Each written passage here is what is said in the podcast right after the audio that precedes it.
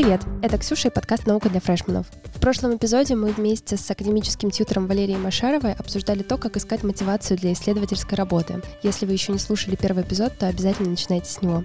Там мы с Лерой обсуждали разное, но главное, мы сошлись на том, что ключиком к мотивации является правильный выбор темы.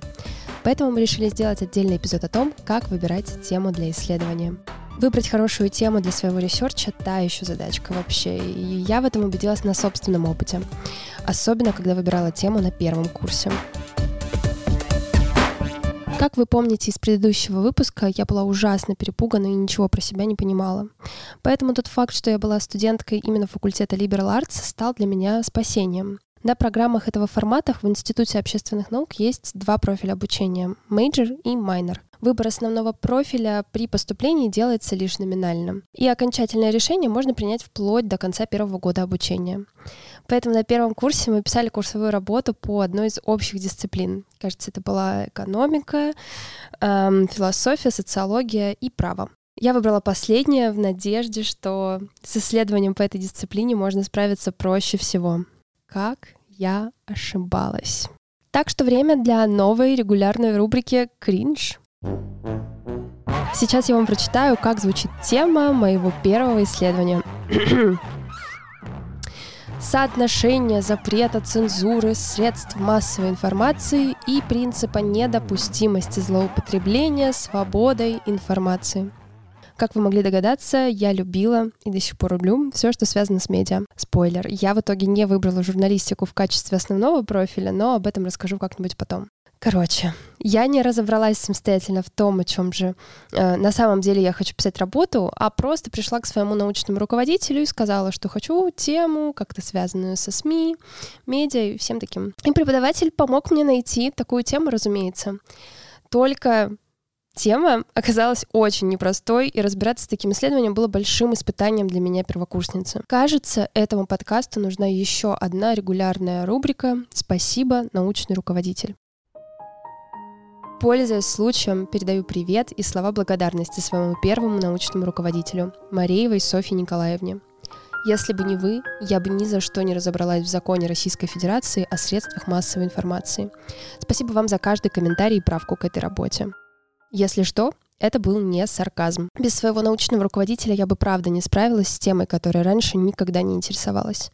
Поэтому совет — Прежде чем выбрать тему, обязательно соотнесите ее с дисциплиной, по которой собираетесь писать, и спросите себя, готова ли я несколько месяцев регулярно уделять время и внимание этой теме. Если да, то вперед. Разумеется, бывает не просто с лету разобраться, что тебе вообще интересно, но как раз с этим помогает разобраться тьютер. Поэтому я решила поговорить о том, как правильно выбирать тему для исследования с Ириной Беленькой, тьютером Института общественных наук и магистрантом направления арт-бизнес. Смотри, самое классное в процессе выбора темы это то, что по факту ты можешь выбрать ну, любую тему, исследовать любой процесс, и не надо здесь оглядываться на то, что это академическая среда, а значит, э, обязательно нужно выбрать для исследования что-то очень серьезное, желательно тоже академическое, да. А по факту э, просто надо понимать, что когда ты сформулируешь свою тему исследования, сформулируешь зону своих интересов, будут просто действовать определенные правила да, академического сообщества, академического мира а, в том, как ты будешь подходить к процессу исследования. Но в принципе тебе никто не навязывает а, какие-то готовые шаблоны выбора, да. И здесь единственный вопрос, который ты, в принципе, перед собой ставишь, это что мне интересно. И здесь э, главное, когда ты выбираешь тему, э, в принципе, понимать, что интересно тебе и что тебе дает это исследование. Потому что, ну, интересно нам может быть много разных вещей, а, и чтобы не утонуть в этих интересах, было бы здорово подумать о том, какие плюсы тебе в карьерном а, продвижении, да, там дальнейшем, или в исследовательском интересе просто даже, да, но очень таком ярком, тебе дает вот твоя работа, которую ты делаешь. Это такой хороший а, шаг и для портфолио, и для того, чтобы а, наоборот а, удовлетворить свой интерес в какой-то сфере, но пойти работать в другую, да, то есть как бы истории бывают разные. А, и здесь важно сфокусироваться и честно ответить себе, а, чего хочу я получить от этой работы. В принципе, есть разные техники, поэтому подступиться вот к этому главному вопросу, чего хочу я, и честно на него ответить. И для того, чтобы помогать честно отвечать на этот вопрос, в Институте общественных наук а, есть, например, тьютеры. То есть, например, если вы поняли, что очень как-то тяжело, и, возможно, есть какой-то интерес, но вот кажется, что абсолютно точно я это никак не буду исследовать, сходите к тьютеру, а, потому что вполне возможно, что вам нужно просто посмотреть на ситуацию под другим углом. Расскажи, пожалуйста, есть ли инструменты для э, самостоятельного изучения и исследования себя и своих интересов? Не знаю, какой-нибудь базовый прием, топ-5 своих интересов понять? Наверное, самый простой — это посмотрите, чем вы интересуетесь чаще всего. Не э, оглядываясь на то, что вообще-то я там люблю, не знаю, искусство, но хожу в музей раз в полгода, раз в год, э, и читаю книжки по искусству тоже с такой же периодичностью. Подумайте о том, на что вы тратите время регулярно. Возможно, не каждый день, но, например, каждую неделю и э, подумайте о том, почему для вас это важно. Или, например, вы волонтерите где-то. Э, зачем вы там волонтерите? Вам важна организация, и вы что-то конкретное для нее хотите сделать. Так исследуйте это, чем занимается эта организация, э, почему вам это важно. Возможно, это какое-то социальное значение имеет, или э, вы верите в бизнес-идеи, которые э, заложены в, эту, в этот бизнес, да.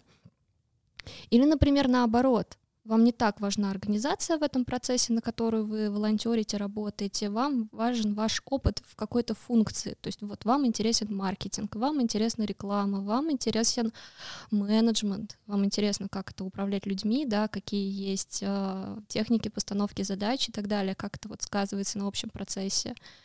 А, вам интересно, возможно, исследование, да, социологический сам процесс, и вы готовы везде, где они нужны, волонтерить, да, лишь бы наработать а, практику. А, вот, в принципе, из этого складывается ваш lifestyle, и я не вижу причин, когда вы выбираете тему для научного исследования, из этого lifestyle а выпадать.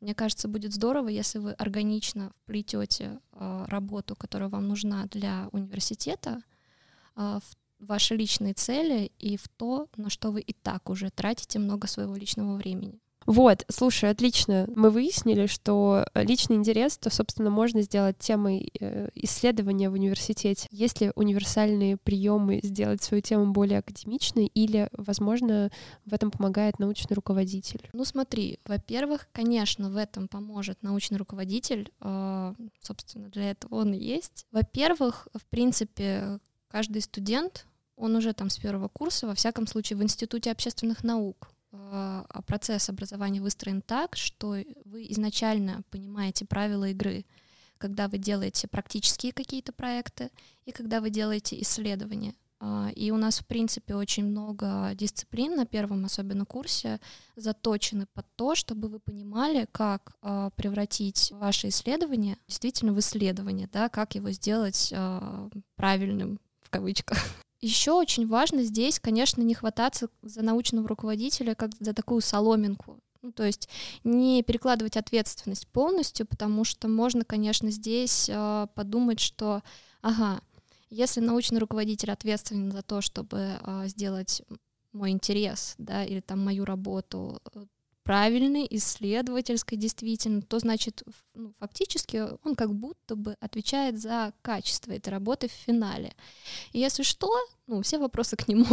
Он не помог мне сделать правильное исследование. Это неправильно, потому что, с одной стороны, я уже сказала, что, во-первых, студентов уже учат пользоваться этим инструментарием и думать э, так, как думают исследователи.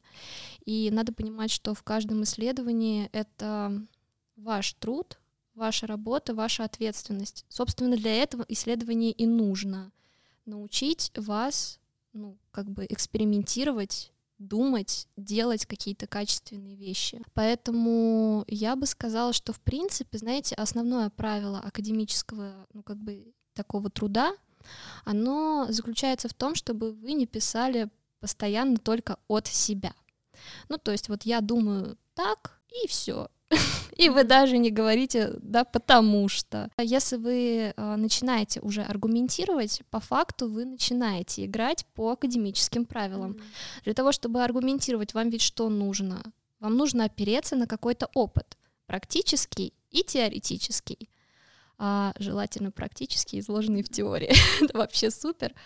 А, но по факту, когда вы опираетесь на практический опыт, какие-то зафиксированные цифры, публикации, возможно, да, каких-то исследований предыдущих людей, а, например, на, или на собственные даже цифры, которые вы вот подтащили для своего исследования, для своего труда, и когда вы опираетесь на мысли уже более опытных людей, которые исследовали похожую тему или прям эту же самую тему, почти так же сформулированную, вы начинаете, а, в чем, собственно, ценность да, вашей работы здесь? Вы начинаете эти аргументы выстраивать и комбинировать между собой. И вот здесь и начинается ваше исследование, ваш интеллектуальный труд, а, потому что когда вы подбираете конкретно вот этот аргумент, конкретно вот этого автора вы читаете, и конкретно вот эти мысли вы выделяете в его работе, а еще вы сравниваете его с этим автором, или, например, вы делаете противопоставление да, каких-то мыслей или идей разных авторов по одному и тому же поводу.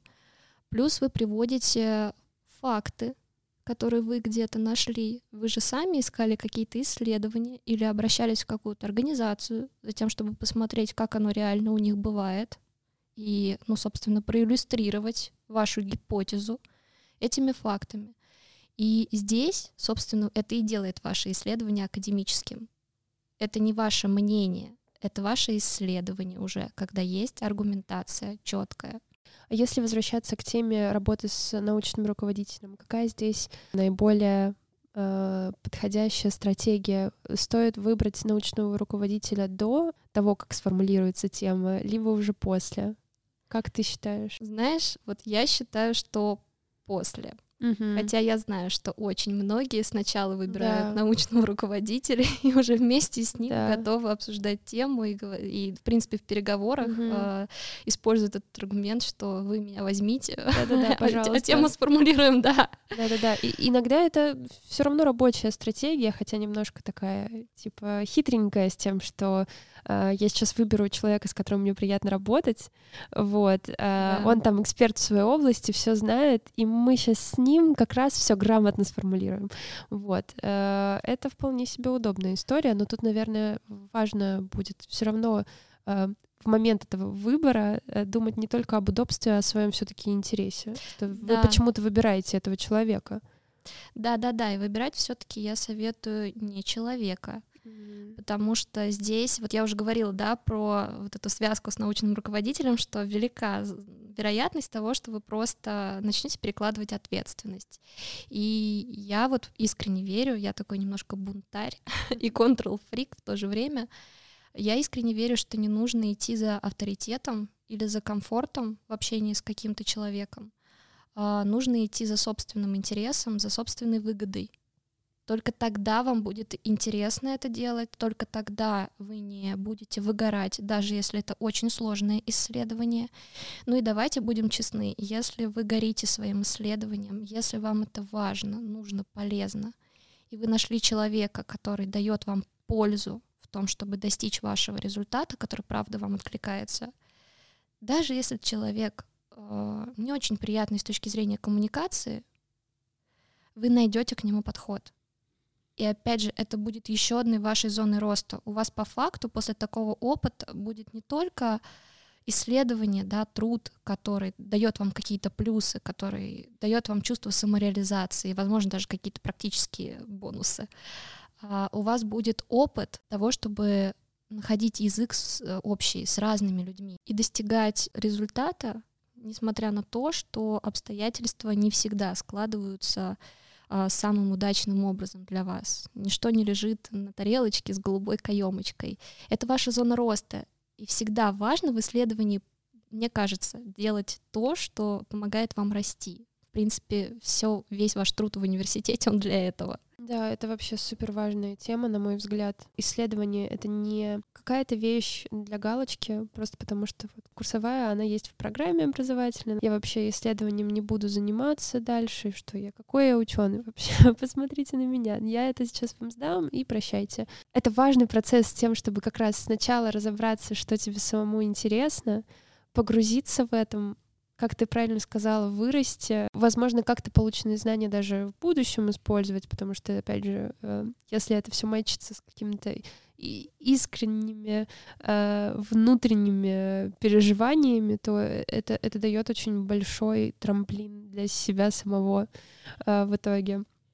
Но вот есть такой момент, даже если быть супер искренним самим собой и вот выбирать тему, которой ты, кажется, очень сильно интересуешься, при первом там знакомстве с э, тем, что уже до тебя сделали в этой теме, может создаться впечатление, что а зачем тут что-то исследовать еще?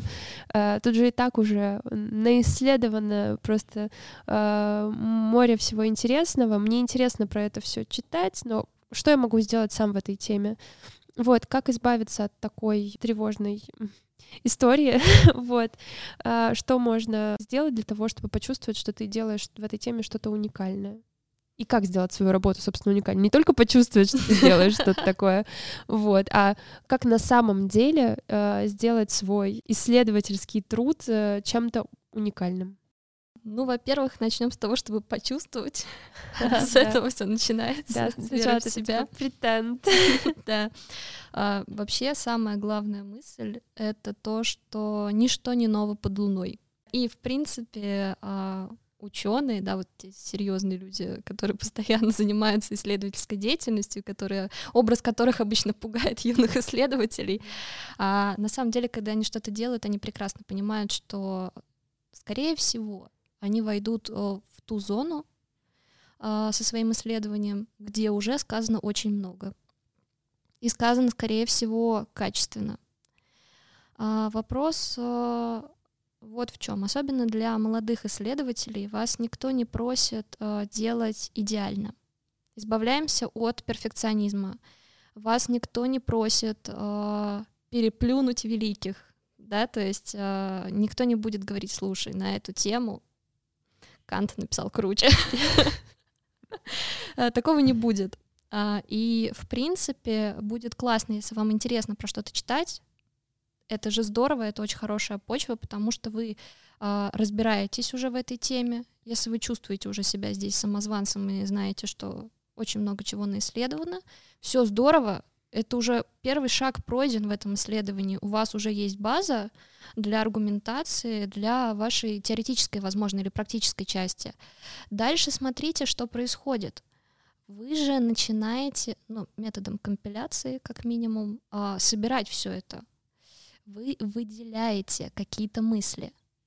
И, ну, вы же не берете и не пересказываете весь труд.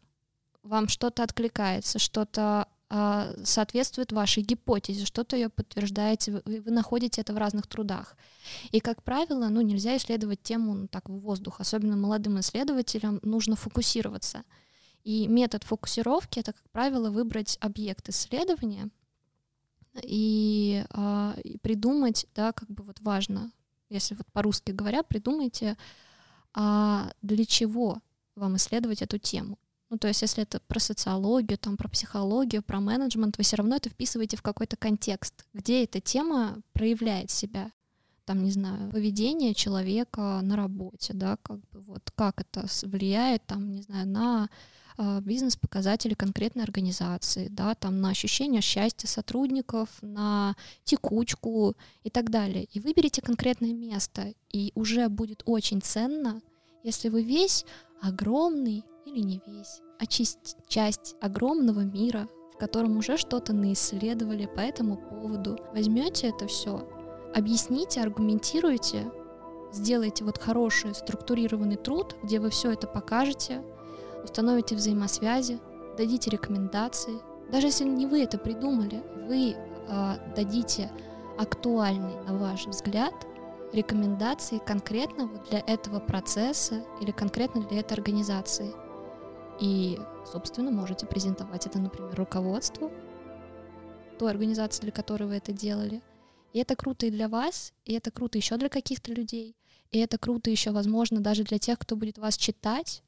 Еще один будет э, молодой исследователь, который вас прочитает и подумает, о, он здесь так классно, интересно применил вот этот, вот этот факт, я про эти книжки не слышал или про эти исследования, но вот мне очень откликается то, о чем говорит этот исследователь. Он опирался на идеи тех, пойду тоже почитаю. Какой главный совет можно дать тем, кто прямо сейчас находится в ступоре и не может определиться с темой работы? Расслабьтесь. Вот правда, а, от этого не зависит ваша жизнь. И главное, что, ну, глобально, да, давайте так. А, возможно, вы какие-то эмоции испытаете в процессе, и зависит это от выбора темы, но вот глобально никакого риска для вас нет. И вообще самое важное, мне кажется, что должен понимать студент, а, не только когда он выбирает тему исследования, так в принципе, а, университет и вот все то время, которое мы обучаемся, это не время, когда мы э, занимаемся достигаторством, дос- какие-то есть планки, мы обязательно должны их держать, повышать и так далее. Это пространство экспериментов. Вы должны вырасти здесь. Ну, скорее так, вы даже не должны, вы можете вырасти здесь. И вы можете здесь попробовать разные модели поведения. Вы можете посмотреть, а что будет, если я начну интересоваться этим и делать это – будет ли у меня получаться, будет ли мне это стабильно интересно, или этот интерес быстро пройдет. А что будет, если я буду вести себя так? Что будет, если я буду, там, не знаю, бунтарем, постоянно буду высказывать свое мнение, даже если оно не популярно, а как его отстаивать, как аргументировать, какие могут быть реакции на меня, а что мне с этими реакциями делать и так далее. Собственно, это сейчас про то, как мы защищаем какие-то свои проекты, как мы выбираем темы, Потому что важно же очень понять, что это ваше безопасное пространство экспериментов. Вам все равно придется выбирать темы, пусть не исследования, но темы, с которыми вы будете работать. А, вам все равно придется выбирать стратегию поведения. Вы будете просто не знаю, слушать начальника или своего старшего коллегу делать все вот как под копирку и как скажут, или вы будете проявляться. Вы будете знать, что, ага, вот здесь я точно готов э, нести ответственность за то, что поступлю вот так. И это будет классно, это будет полезно. А даже если в итоге что-то пойдет не так, я в это верил, и я готов нести за это ответственность. Я этот опыт использую в будущем. Вам нужно выбирать. И опять же, э, будут моменты, когда вам хорошо бы уже во взрослой такой не самой безопасной да, среде экспериментов, когда вы будете отстаивать свои идеи, понимать, как люди на что реагируют. То есть, например, если вы выступаете с какой-то провокационной мыслью или, например, выступаете с критикой, вы должны понимать, а что будет в ответ и как себя вести, чтобы там не получился непродуктивный, например, конфликт, да, или чтобы не вышло так, что ваши идеи никого вообще не зацепят, вас вообще в принципе не услышат.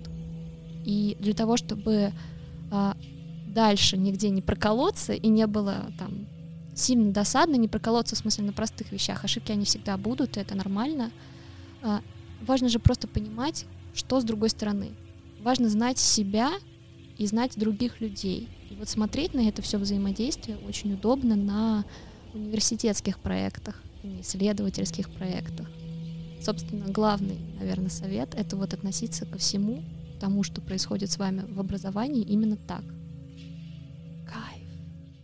очень ценно, Ира. Спасибо тебе большое. Ну что, как тема твоей магистрской диссертации? А, ну, как и всегда, я в своем репертуаре верну себе. Да. На этом сегодня все. Пишите нам вопросы в социальной сети ВКонтакте, ссылка будет в описании. И не забывайте подписываться на подкаст там, где вы его сейчас слушаете. Услышимся. До скорого!